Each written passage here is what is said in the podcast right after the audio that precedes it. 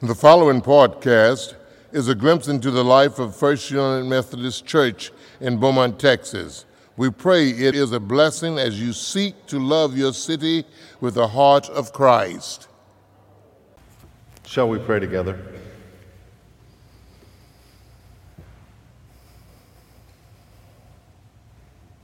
Let the words of my mouth and the meditations of all our hearts together be acceptable in thy sight. O Lord, our strength and our Redeemer. And all God's people said, Amen. So, on the way to church this morning, I thought about the rest of my day. And I'm going to Kingwood to see a friend and his family who's in the hospital. And, and I thought about the best way to leave downtown the quickest so that I could get to Kingwood sooner rather than later. And as I came down Willow Street, I almost parked in the parking lot on the right. But as I was changing lanes to get over there to park, I realized that after worship, I would leave through my normal exit and wander around downtown for the rest of the afternoon trying to find my car because I didn't park where I always park. Anybody think about sitting in a different spot this morning as you came into the sanctuary? You did. You're a row back from normal, aren't you? It's because Robin's not here, isn't it? Yes. Uh huh. Exactly. We are creatures of habit. Every Sunday after worship, I come back to the chancel area, I get my Bible, I put my sermon notes in it, I put it in just the right place on my table, in my office, because if I don't, I'll wonder where it is for a week and a half. We are creatures of habit. We were built that way. We were created that way. We are intended to be habitual. In our Old Testament reading, we see a changing of the habits among God's people. They followed the pillar by day and by night, it was smoke and it was fire. And when Moses was up on the mountain, they heard the thundering unintelligible voice of God. And it frightened them. So they told Moses, they said, Come here, come here. That scares us. Can you ask God to speak through someone like us? Because that frightens us. And God said, Yeah, I will raise up a prophet from among you to speak And then, and then God says some things that are interesting. Um, Anyone who won't listen to my words spoken by the prophet, I will hold personally accountable. That's not so bad. But then it says, any prophet, this is from the message translation, any prophet who fakes it, who claims to speak in my name something that I haven't commanded, or speaks in the name of other gods, that prophet must die. So their habit became listening to the prophet and following what God says and falling away from what God says. And God would raise up another prophet and they'd listen and they'd follow and they'd fall away. And another prophet and another following, and another falling away. That was their habit. And at the right time, there was a new teaching. But hold on to that thought. It's the end of January. Did anybody make a New Year's resolution this year? One. How you doing? So so. One courageous person. Did I miss anybody? One, uh, two, two courageous people. How you doing? Good. Wow. You're our models, have made New Year's resolutions. The rest of us have given up on ourselves because we know that by January 28th, we will have fallen away. That's our, that's our habit, isn't it, in America? We make a New Year's resolution to do the things that we know we ought to be doing, and then we lose our resolve and we fall away, and it's okay because it's what we've always done, and we can't do anything about it anyway. I'm reading a book um,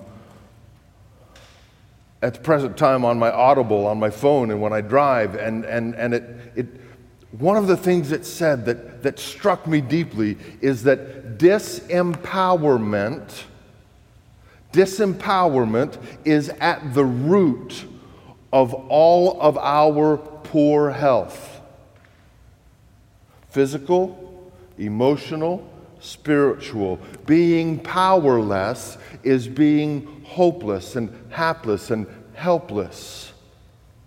And yet, we're at that time of year where we think about, even if we don't make them, we think about the new habits we would like to live into. And in our gospel reading that we did not hear read this morning, we hear these words from Mark chapter 1.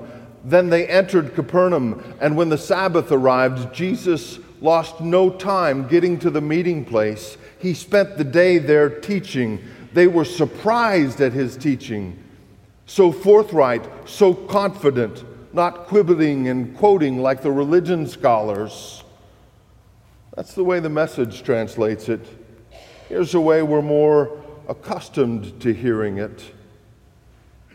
They were astounded at his teaching, for he taught them as one with authority. At the right time, God sent the Son the only Son, the begotten Son of God the Father, born of Mary, who came to proclaim life to the people, recovery of sight to the blind, that the lame should walk, the deaf should hear, that the captive should go free, and that the time had come when God would save the people. And he spoke and he taught with authority. So, what do we do with that? This teaching of one with authority who comes into our lives to teach us. In a few months, Severio will hear the words that every ordained pastor hears. The bishop will look into their eyes, into his eyes, as the bishop looked into mine, and say, Take thou the authority of an elder in the church. Take thou the authority of an elder in the church. That authority is marked by a stole at times, marked by robes at times. These are our traditions, our habits. That authority comes from God through the church and is vested in us to lead the church, to preach and teach the word, to duly administer the sacraments of baptism and Holy Communion, to order the life and ministry of the congregation, and to lead the congregation in serving the world. And that authority is also passed from pastor to people.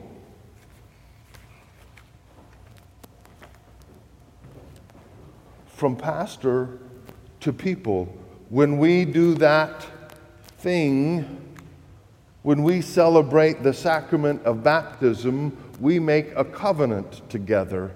And as a congregation, the way we say this is we will go out to love this city with the heart of Christ.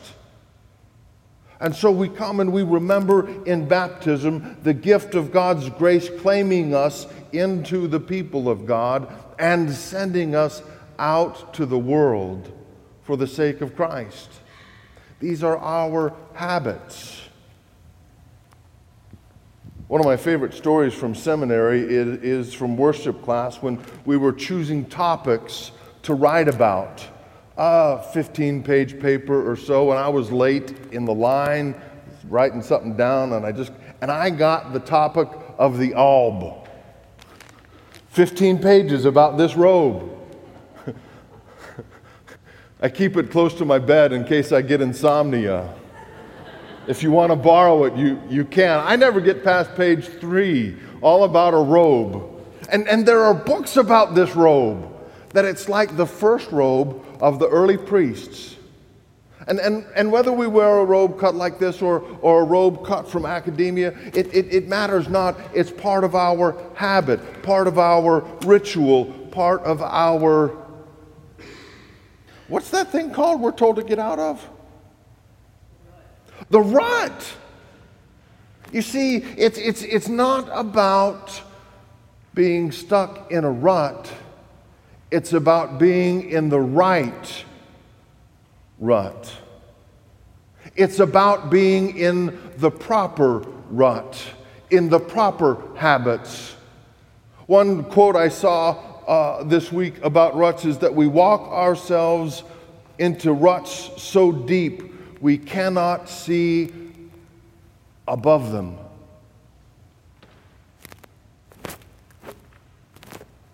And Christ invites us to step up into the right rut, into the right habit of using the means of grace, of prayer, the Lord's Supper, searching of Scripture, fasting, and Christian conferencing.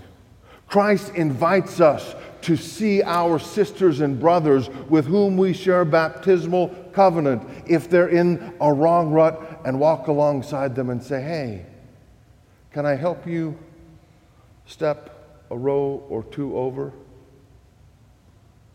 It's not about getting stuck in a rut, it's about being in the right habit, in the right way, in the right path, the pathway that we say leads to life. So, to remind us of that, we're sharing our baptismal covenant. It's adapted from our baptismal liturgy. It has a picture of our stained glass window on the front, and on the back, it includes us as part of the baptized. With God's help, we will proclaim the good news and live according to the example of Christ anything that you've seen Jesus do, anything that you've heard Jesus command, do to live after the example of Jesus Christ. We will surround one another with a community of love and forgiveness. Any way that you know to love somebody and forgive somebody, do it that we may grow in our trust of God and be found faithful in our service to others. Any way that we can grow our trust of God, any way that we can be faithful in serving others, do it. We will pray for one another that we may be true disciples who walk in the way that leads to life. When I moved to Van, Texas, I followed a dear friend. He left this stole for me. Today he's in the hospital having suffered a major heart attack. His name's Scott. His wife's name Penny. His boys are Nathan and Nick. Who I'm going to see this afternoon.